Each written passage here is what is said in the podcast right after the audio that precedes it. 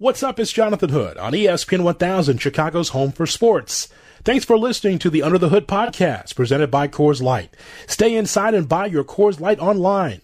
Find out how at get.coorslight.com. Coors Light, take time to chill. Go! Under the Hood with Jonathan Hood. Follow us on the gram at IGJ Hood and at ESPN underscore Chicago. ESPN 1000, Chicago's home for sports. What's up and welcome in. It's Under the Hood with Jonathan Hood right here on ESPN 1000. Hope that you enjoyed your Wednesday. Hope that you enjoy your Wednesday nights that keep you company until 10 o'clock right here on Chicago's Home for Sports, ESPN 1000. So if you follow me on Twitter, twitter.com, tweetjhood, you saw me retweet a web poll question that I want to talk to you about. The web poll question written by Rick Kamla says, Whose legacy has taken the biggest hit in The Last Dance? And of course it's the documentary that we've been watching and commenting on because it's it's really interesting. Without sports um, there's a lot of storylines in a lot of different directions with this last dance documentary. So whose legacy has taken the biggest hit in the last dance? And here are the choices on this web poll that i saw earlier today. Uh, scottie pippen jerry krause isiah thomas michael jordan now, there is no other choices except the four because it's Twitter, right? I mean, of course, we can keep going with this poll question, but the four that I saw was Scottie Pippen, Jerry Krause, Isiah Thomas, and Michael Jordan. So let's start with Jerry Krause and Jerry Reinsdorf, because even though it says Krause, it's really the brain trust of the Chicago Bulls. Krause and Reinsdorf were both instrumental in breaking up the Bulls I don't know why that this is a topic anywhere else. I think that if we're watching the documentary, we know what's happening here, um, and there's no there's no spoiler here. We're seeing in real time every time we watch the documentary um, what is happening with this organization. That's why it's called The Last. This documentary. So we're seeing the breaking up of the Bulls. I said this in 1997, and I'm saying it now in 2020. You don't break up a dynasty you let the dynasty corrode or you add pieces to maintain a winning culture and a winning environment. There are some teams, as we've seen in the NBA, Major League Baseball, uh, hockey, other sports, where you continue, as Martin Lawrence would say, riding until the MFN wheels fall off. And you just keep riding until the wheels fall off. And if that's not the case, then what you do is, if you have a championship and there's a little slippage, you just don't break the whole thing up. Like all these guys are no good. Let's just reset the pieces. You you can't really do that. Uh, you can, uh, but I think that if you want to maintain a winning environment, like we've seen, a perfect example of that is the San Antonio Spurs, right? San Antonio Spurs. We can say that the Spurs were in a dynasty. It wasn't like back to back to back to back to back championships, but they were always in the mix, winning the division, always with a deep playoff run, even a short playoff run. They were all at least, at least in the postseason if they're not winning championships. Things are starting to change now with the Spurs, but the point is, is though, is that even when you have retirements or those that want to go someplace else or free agency, you just don't allow the organization to just say, you know what, uh, never mind about all these successful people, we'll just move them to the side. So, the obvious answer to the question for me would be the organization of Krause and, and Reinsdorf, but there's more to this as we move forward here. So I always think you don't trash the organization, you just continue to keep it rolling as much as possible. The front office and the organizations alone don't win championships. The players and the coaches, they do as well. You know, Jerry Krause talks about organizations, but when he was talking about that in the documentary, and I've, I've seen him uh, and talked about this when he was alive and all the interviews that he would do and talking to the press and talking to the newspaper reporters about this. He would always talk to try to push the organization, meaning himself and Jerry Reinsdorf and the scouts and the front office workers. But to me, when you are in that position, you have to be able to include everybody yeah, Jordan gets all the praise, and Jordan deserves it. He's got his own documentary, and he won six titles in eight years. And whether you like him or not, he is the, the all time greatest player in my lifetime as an NBA player.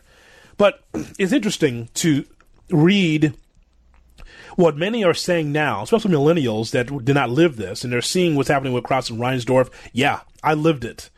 As a, in my 20s. I remember this was a daily thing where actually in the middle of the last championship run, Krause was already plotting to try to change his team and give it to Tim Floyd and give it to Jalen Rose or Tim Thomas or whoever the hell, uh, because I guess Michael Jordan, Scottie Pippen, Phil Jackson wasn't getting it done anymore.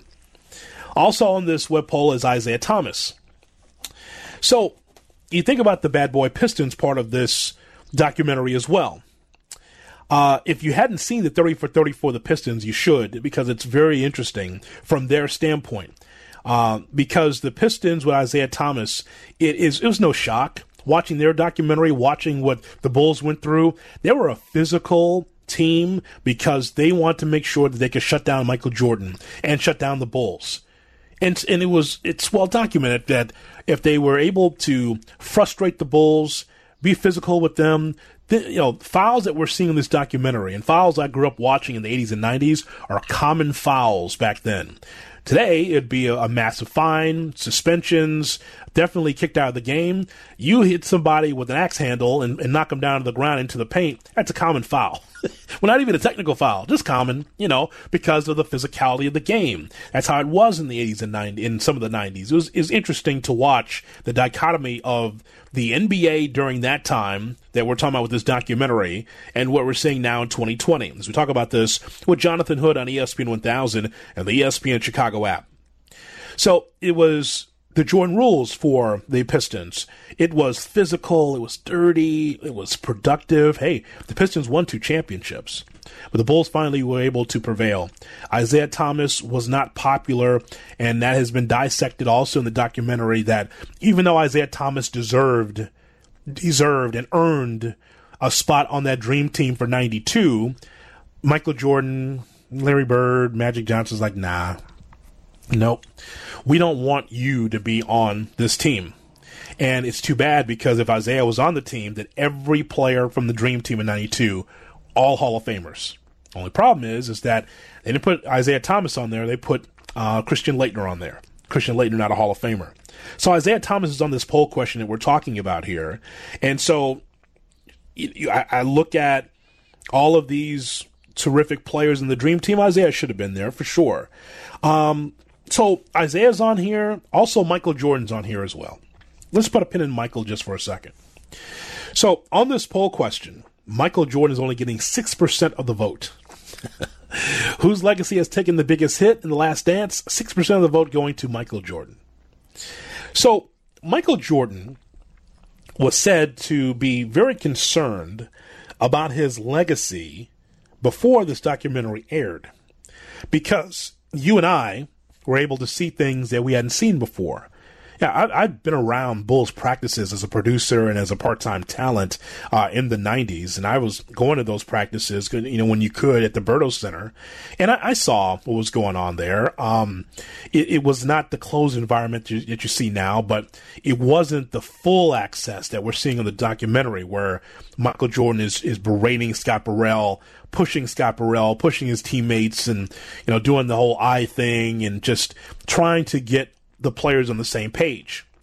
Uh, and by the way, side note, if you think that some of that Michael Jordan footage is rough, or something you can't stomach, or you think it's bullying, or you think it's not right, wait until the Kobe documentary comes out.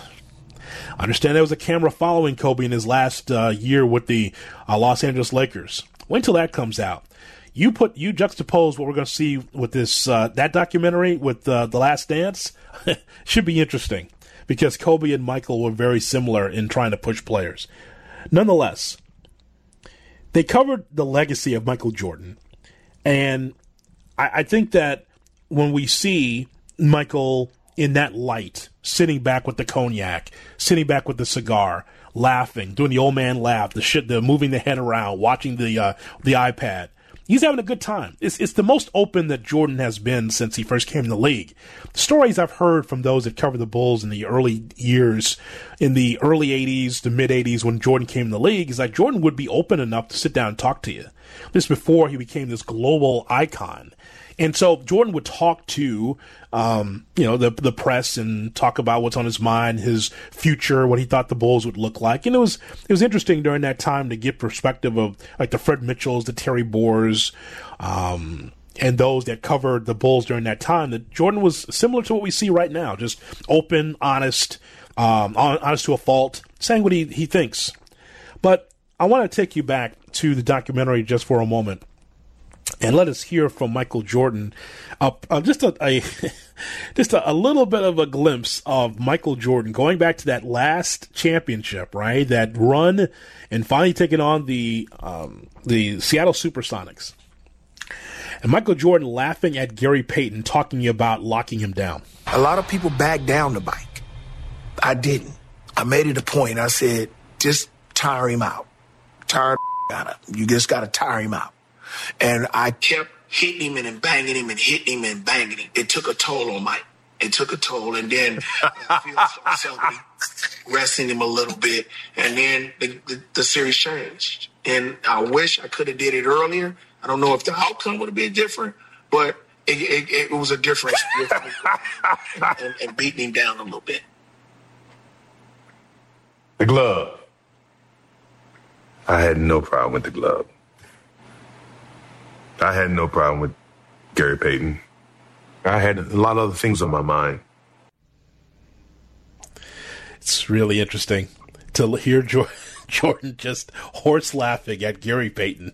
it just, I mean, listen, uh, for those of us that watch Gary Payton, we know how great he was defensively. He wasn't good. He was great defensively. And just Michael just pushing, pushing him off like he's some freshman in the league, some young player. Like Gary was good. And, and Gary really wanted a piece of Jordan throughout that whole, that whole, uh, that whole, uh, finals. And, you know, George Karl, the head coach, did not put Gary on Michael. And just Michael's looking on the iPad, just laughing at Gary Payton because Gary wanted a piece and Michael's just like, nah, I had no problem with the glove. He wasn't that good. like, what? What do you mean? Of course.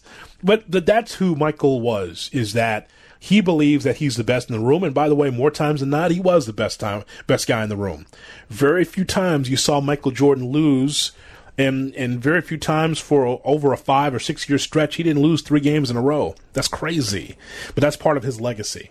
So and and so here's something that I still still feel steadfast about, and that is this: is that there's nobody that's perfect. There is no perfect athlete.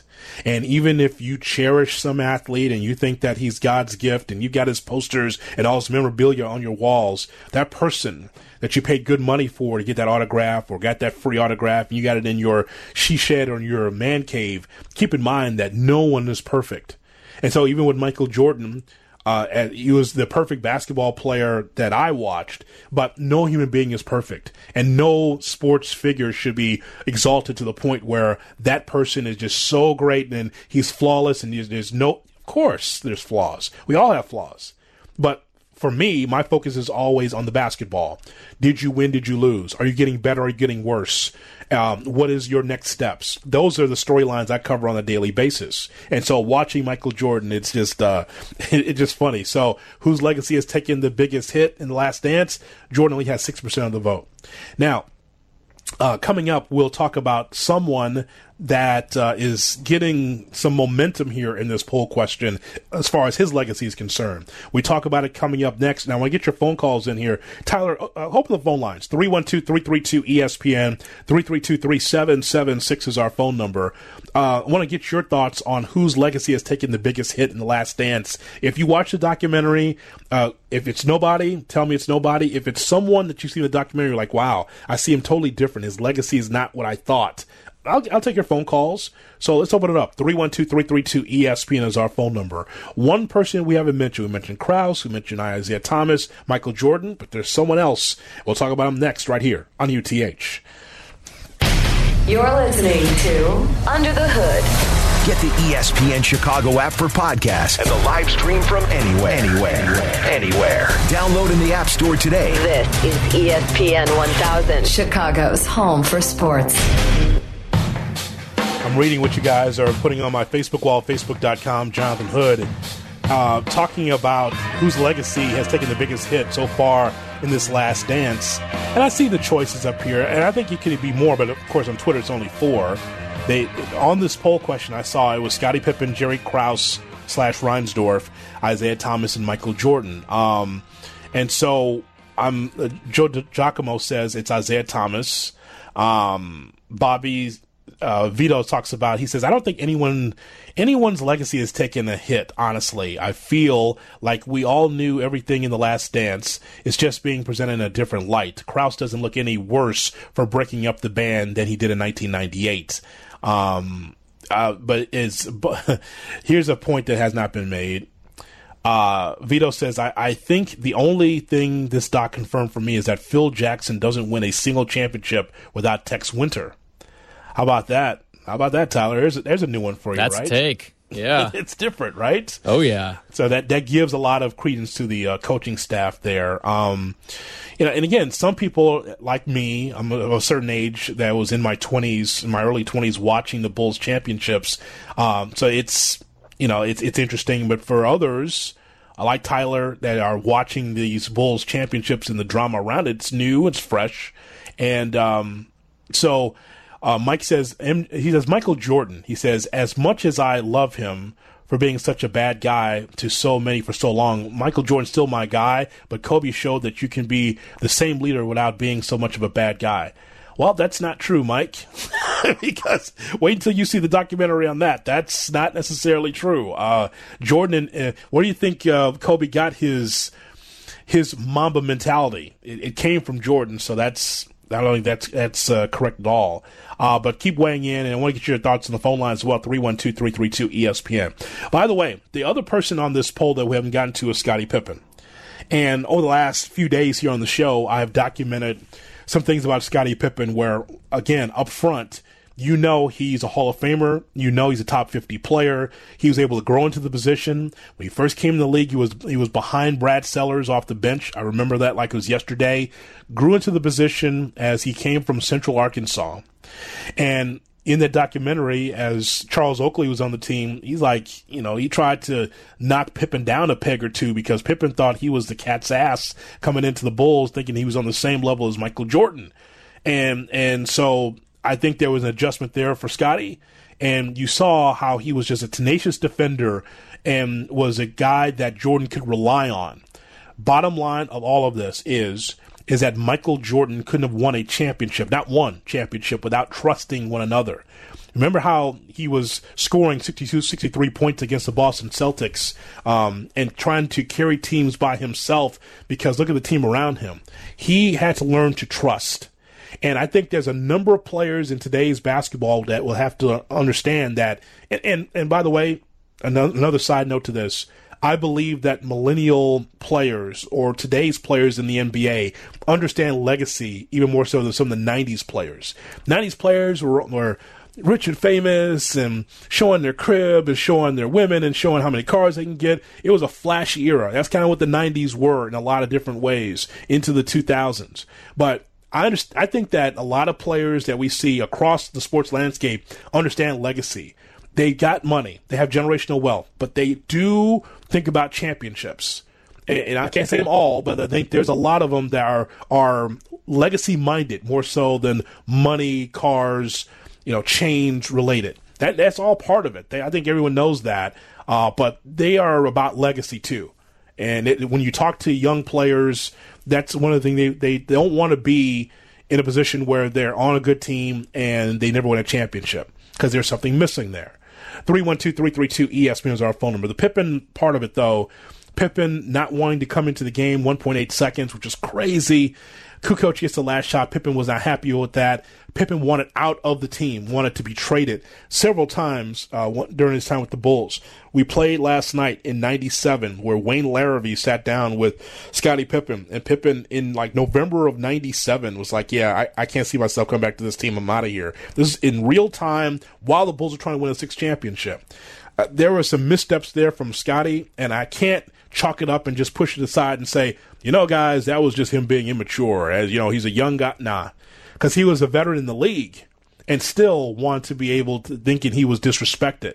Um, and so I think from a money standpoint, he felt like he should be on the same level as Michael, and you know the whole story with that. We don't have to go through that chapter and verse again. But and eventually, when his career is done after his time with Houston and Portland, he's made whole financially. He's done uh, financially. So, you know, there's a guy there that uh, I'm not sure he's happy with how he's coming across in this documentary. Um, and, and let's go back, if we can, Tyler, to that 1.8 seconds. Let, us get the um, where Pippen on, says that he regrets sitting out the 1.8 seconds because that was interesting. Uh, his really his seven seconds he said uh, on that documentary spoke volumes. It's one of those incidents where uh, you know I wish it never happened, but if I had a chance to do it over again, I probably wouldn't change it. he still would he still would sit out. Yeah, that's the thing is you see all these guys, and some people have used this documentary as their their platform to renege a lot of the things that they did way back in the day. Scottie is not. Scottie is steadfast in all right. We would I would have done the same thing, and, and this, I feel like there's been a number of instances where that's been the case with him uh, on all these things that are getting brought back, where they're kind of showing him in a negative light. I don't think he could, I don't think he comes across well in this documentary. In in some ways, other ways, obviously, growing into a player, yes, but just some of his decision making is is justified, and others it's not. 312-332 ESPN is our phone number. Let me go to the phone lines and talk to you. Again, this is just a poll question I found on Twitter, and I want to get your thoughts on who doesn't come across well as far as their legacy. Let me go to Tim in Morgan Park with Jonathan Hood on ESPN 1000. Hi, Tim. Hey, Jay Hood. How you doing, man? Good, man. What's cracking? Hey man, it got to be Reinsdorf and Krause, man. Reinsdorf is a diehard. He loves his White Sox. He said he'd give up all six championships for one World Series ring. That's all you need to know. He didn't love the Bulls like he loves his White Sox, man. Got to be him. That is true about that Sox Bulls thing, though, Tim. That is correct. Um, he he, you've heard him say this, right? Like as much as he loved the Bulls championships, if he could have won more with the White Sox, um, yeah, because he was a baseball guy at heart, you know. Yeah, and I'm a and I'm a White Sox season ticket holder, so trust me, I love my White Sox too. But there's no way I'm giving up six championships for another World Series. No way. Here's what's funny, Tim. You know what's funny? So I live in South Shore, right? All right. So so here's what's funny. If I'm not driving, I will take the I'll take the L, right? Mm-hmm. Nobody's going our way. Everyone's going toward downtown. It's the easiest train ride to take when you get on the L yeah, platform. exactly. Nobody's going toward 95th except you and me exactly. Nobody want to deal with that uh, 95th terminal. No. everybody else, everybody else in the western suburbs, and everyone else is going toward downtown. And like, okay, just drop me off at 95th. I'm good. hey man, I work in the area, man. I work right off of Dorchester, man, Stony Island. So trust me, I know. Tim, I appreciate your phone call. He leaves line open 312-332 ESPN is our phone number. Yeah, Tyler, that's a that's a thing for me, by the way. Living on the South Side, like when the game is over, it's like a million. It seems like a, thousands of people out there, like ah, but everyone is trying to get toward downtown, and that's actually a slight of the White Sox too, because you think like there's going to be a ton of people going toward South Side and like Chatham, South Shore where I live, and like you know South Holland, Dolton, Calumet City, trying to get to Orland, whatever. And it's like when I get on there, it's like three people. It's like me, me, Tim from Morgan Park, and the ushers. it's the best. It's the best. And hey, at least you have a seat. Oh, oh my God, guaranteed. You can, guaranteed. you can sprawl out if you want to. Guaranteed. Everybody, and there's like on the other side it's like um, like thousands of people just trying to just jam into a, a train. And it's like, yeah, yeah, I'm good. You know, I got my own section pretty much. Uh, the, Southsiders are not are uh, either driving or they're going toward downtown. Or everyone else is. 312-332-ESPN is our phone number. Tim leaves line open as we go to Andre in Forest Park on ESPN 1000. Hey, Dre. Hey, how you doing? Good. All right, I'm going to give it to what the first caller said. Uh, I believe Jerry Reinsdorf is the biggest villain out of all this. Uh, he showed mass amount of loyalty to Krause uh, through all this. And uh, the thing that stuck in my mind when uh, Jordan was signing that contract, and Krause said that he hoped he wouldn't regret it. And this up to, to that point, I believe he delivered five championships when he signed that contract. So to tell someone of that magnitude that he hoped that he doesn't regret it, uh, that only shows you uh, the commitment that he chose to put in Krause lap more than uh, acknowledge what Michael Jordan had did for the organization as a whole. So I'm going to say Jerry Krause. I mean uh, Reinsdorf. And I'm also surprised that Michael hasn't uh, criticized Reinsdorf enough that he could have stopped all that that went down uh, before he left. Well, here's the thing, Dre, and I appreciate your phone call. Krause and Reinsdorf were tied at the hip because he, uh, because Reinsdorf believed in Krause's ability to try to rebuild. And he bought what Krause was selling, talking about how organizations win championships and that the players are just replaceable. You know, was here, here's the thing that's funny is that the question is whose legacy has taken the biggest hit? Okay, so I know that Reinsdorf is a great owner in that he presided over uh, seven championships, six with the Bulls and one with the White Sox. So it, it, doesn't happen by osmosis. He has Michael Jordan as a great player. The White Sox came out of nowhere in, in 2005. Point is, is that you give him credit for being able to be the owner of the team, doling out the money that he needed to to be able to preside over the championship. I'm not ruling anybody out in the circle when it comes to the championship. That's Krause, that's Reinsdorf, that's the players, that's the organization. It's everybody, right? Everybody deserves the credit. The players deserve the credit more so because they're out there with the blood, sweat, and tears, and they're getting the job done. Uh, but I find it funny that I asked a question like, whose legacy has taken the biggest hit? Well, Reinsdorf's legacy um, is is solid but marred with controversy. So, I mean, it, it, whatever you thought of Reinsdorf before, you think less of him now.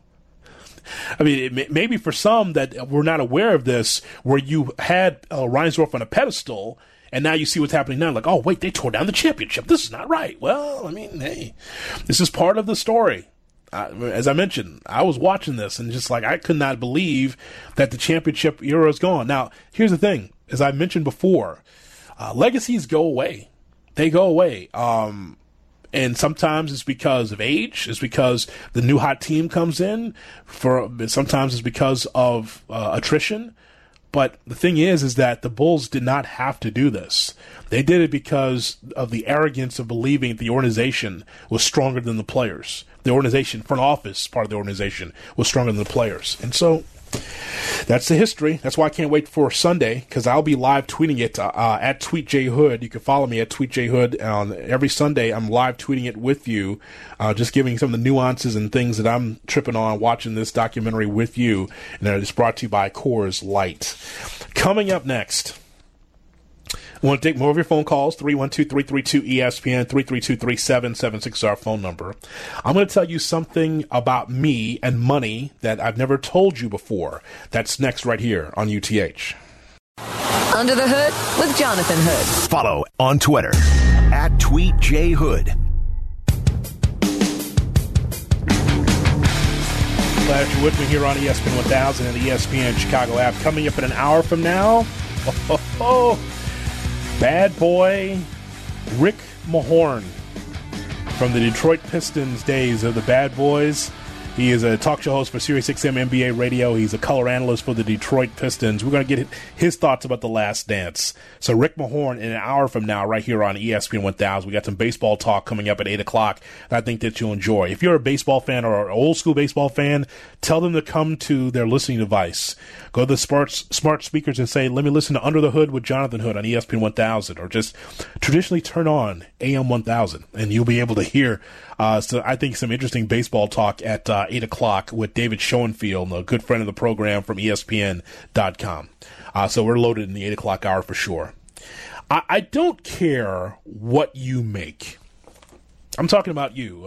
Like, whatever you do for a living, I don't care what you make. And I will tell you that in our business of broadcasting, for the many years that I've been in broadcasting, you know how many times I've been asked, so what do you think Golic makes a year?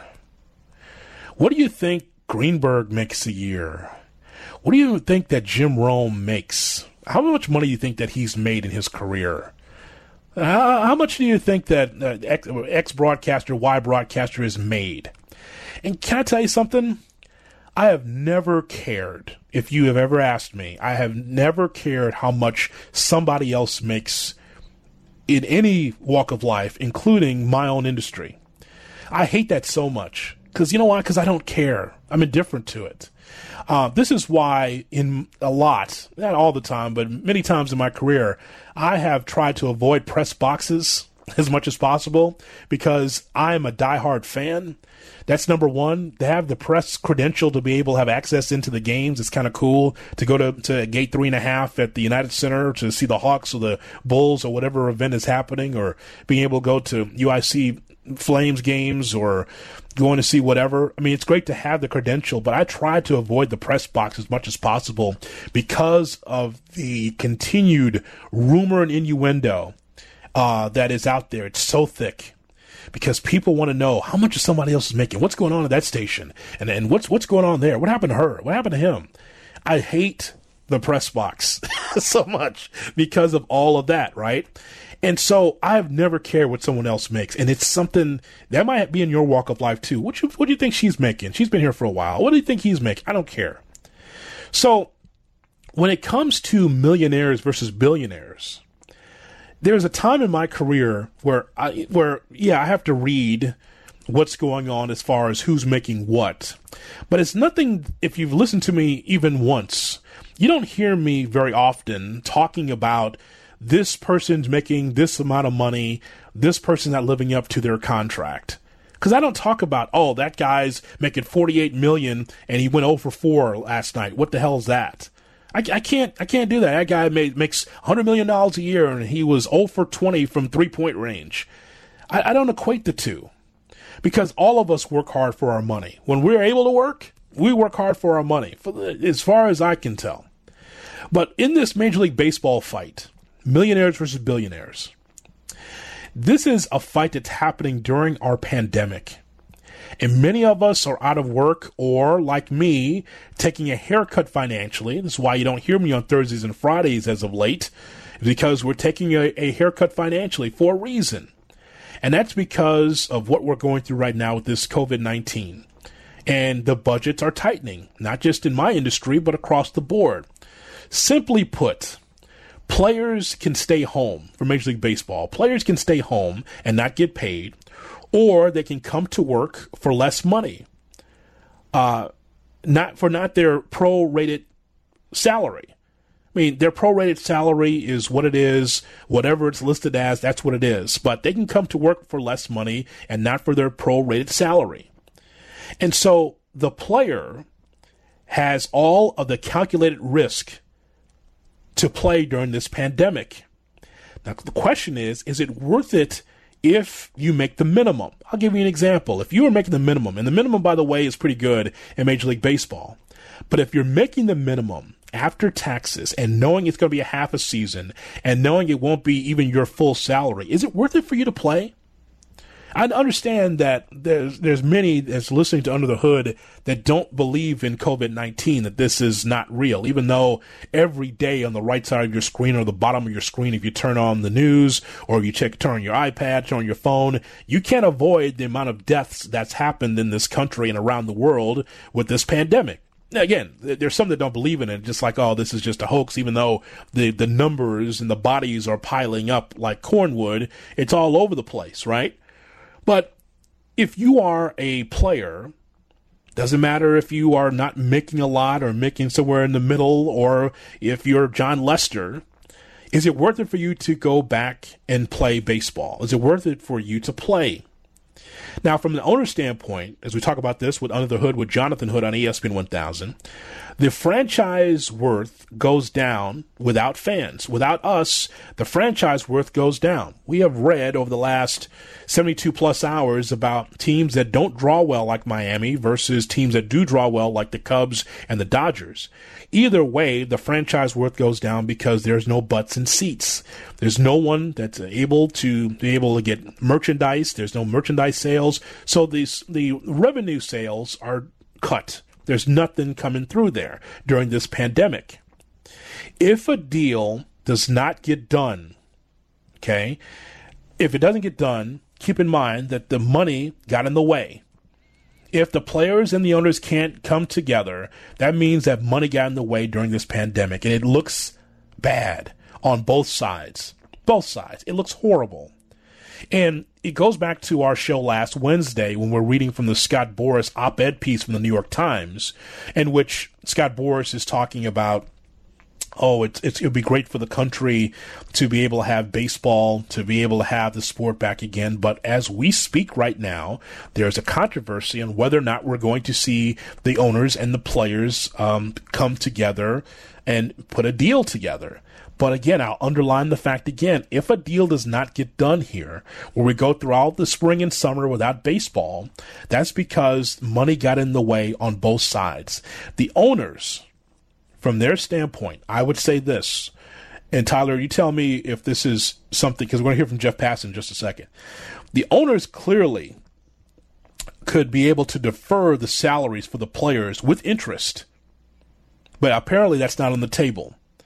Because I'm thinking if you're an owner, here's what I say. I said, okay, um, you want to have your full salary, but I can't pay it now because we don't have fans. But I could defer your salary with interest over the next two or three years, and we can get you back whole again off uh, uh, from a financial standpoint. Um, players are going to ask probably for more games. The more games that they can play, the more they get paid. We've been hearing the 82 game thing for a while. Um, and I really believe that it, that's something that could happen. But just keep in mind that during this coronavirus, um, when you want both sides to come together, you know, the players can legally say no. You know, if you're if you're Clayton Kershaw, if you're Jon Lester, they can look at it and just like, you know, it's not worth it because it's just half. And, and here's the thing: the difference between 20 million and eight or nine million. Okay, I mean, what's what's the major difference? Especially if the owners came together and said, "We're going to defer your payment," or not defer your payment. You can still live off of eight million dollars. So think about that from st- that standpoint, Tyler. That owners could bring this to the table, but yet Tony Clark of the Players Association is saying, no, we don't want a salary cap. Um, and so I think that both sides got to understand like this is a new normal for right now during this COVID nineteen. And no, no doubt with that, but also think about the minor leaguers too. I mean, those are guys who make next to nothing. I mean, their wages are in some cases close to minimum wage. And it's tough grinding through that struggle every single day for those guys. I mean, some of them are literally living in air mattresses with three, four guys together in a in a little apartment or something like that. So it's not a glorious life for everyone. That is true. That is the, absolutely true. Let's hear from Jeff Passan because uh, he was on with Kap and Company, and they talked about a number of things. Uh, but one thing that resonated with me in that interview earlier today was he uh, who covers the Major League Baseball landscape for ESPN.com, still believes a deal will get done. It makes too much sense to get a deal done when the alternative is as dire for all parties involved as it is. Um, do we want another 1994? Because that's what this is. This is 1994, except worse if they don't play. They lost a World Series that year. Uh, they would lose an entire fan base if they don't play this season because of money. Now, if they don't play because of concerns about health, I get that. And I think a lot of people across the country would understand that as well. But I, have a difficult time seeing it coming down to that. Uh, if they don't play because uh, local governmental officials uh, decided to grandstand and say that uh, this is not going to happen, that's a possibility. And by the way, what what JB Pritzker said yesterday was was so catastrophically ignorant Thank and, you. Uh, and, and and embarrassing, honestly. And and it's happened multiple times now. You know, Andrew Cuomo didn't quite go that far, um, but but for a sitting governor in a state where uh, unions are as vital an institution as they are in, in the city of Chicago and all of the smaller towns throughout Illinois uh, to sit there and say something like that. Uh, it just showed a complete lack of grasp of a subject that uh, he ought to know better about if he wants to speak on it. This is Chicago's home for sports. Stream ESPN 1000 easily on the all new ESPN Chicago app. You're listening to Under the Hood on ESPN 1000. Glad you're with us here on ESPN 1000 and the ESPN Chicago app. We will uh, hear from our friend Dave Schoenfield, who covers Major League Baseball for ESPN.com. Is baseball returning? Also have some fun with some numbers with uh, Dave Schoenfield. He's always great uh, on the nostalgia and the current stuff with baseball. We'll get to him uh, 8 o'clock right here on ESPN 1000. Tyler Aki, are you ready, sir? Yes, sir. From ESPN.com, uh, they have NFC North over unders. All right. Okay, so I'll start with the Minnesota Vikings. Uh, over under touchdowns for Dalvin Cook. They set it at eight and a half. Is this just rushing? Yes, rushing touchdowns. Okay. Yes. Rushing touchdowns. I'm going to go over. I think over eight and a half there because, I mean, I guess the injury concerns always play a factor, especially with a guy like Cook, who we knows missed some time. But, I mean, eight and a half, especially with the weapons that they add, the, the diversity that they have on offense, give me the over. Oh, uh, you know what? Courtney Cronin, who was on the program yesterday, she agrees with you. She's she agrees, She's a fellow Glenbrook South grad. and she covers the Vikings for E ESPN.com. More importantly, nonetheless, yes, she, uh, this is an easy one. She said. She says over thirty-eight percent of the Vikings' offense ran through Cook. Ninth most touches from scrimmage in the NFL in 2019, while he recorded 13 rushing touchdowns. A fourth year running back is the vocal point of the offense uh, that had the second highest designated uh, run percentage in the National Football League. So you and Courtney agree over on uh, rushing touchdowns for Dalvin Cook, over eight and a half. Next one, let me go to the Green Bay Packers. Okay. Tyler, the over under for receiving touchdowns for Davante Adams. They set it at eight and a half. Eight and a half. Ooh. I'm going to go under on Davante Adams. Just Rob, because Why is that? because it seems like there's going to be a bigger emphasis on the run game. So if, if you gave me an Aaron Jones, I'd probably take the over on Aaron Jones, but Davante Adams, I'm going under. So Rob Demovsky, who's in the program on Monday, who covers the Packers for NFL Nation, says the Packers didn't add a receiver in the draft and signed one in Devin Funchess in free agency.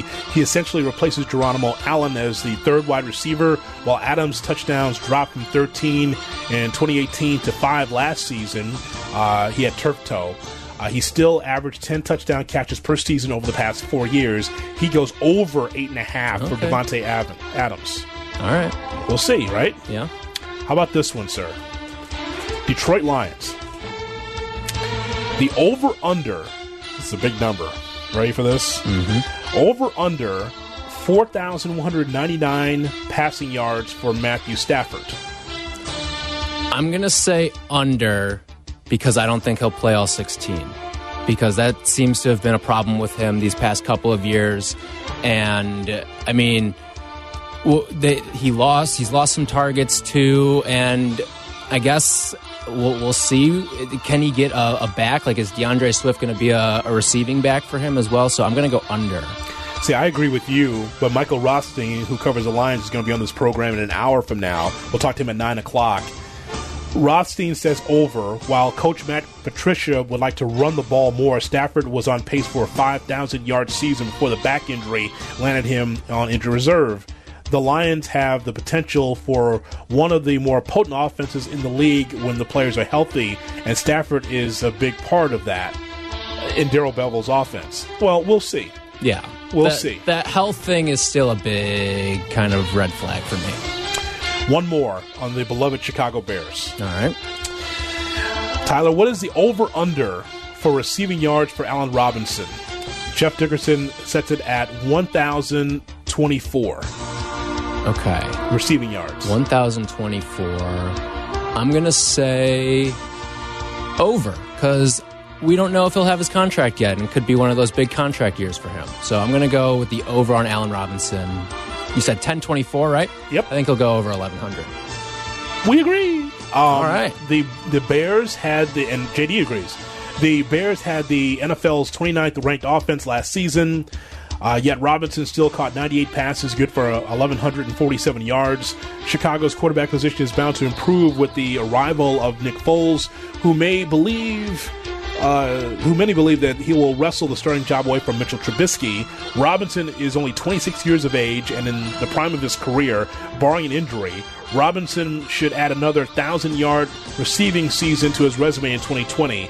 So, uh, all three of us agree, JD, you and I, that Robinson should have uh, over 1,100 yards. That makes sense to me. Yeah, absolutely. You, you'd expect quarterback to be a big reason for that, too. That, my friend, is over unders with the uh, NFC North. Uh, you can see that on ESPN.com. Coming up next, fun with numbers when it comes to Major League Baseball. Will we have baseball back this spring or summer? We talked to David Schoenfield about that. Coming up next, right here on Under the Hood.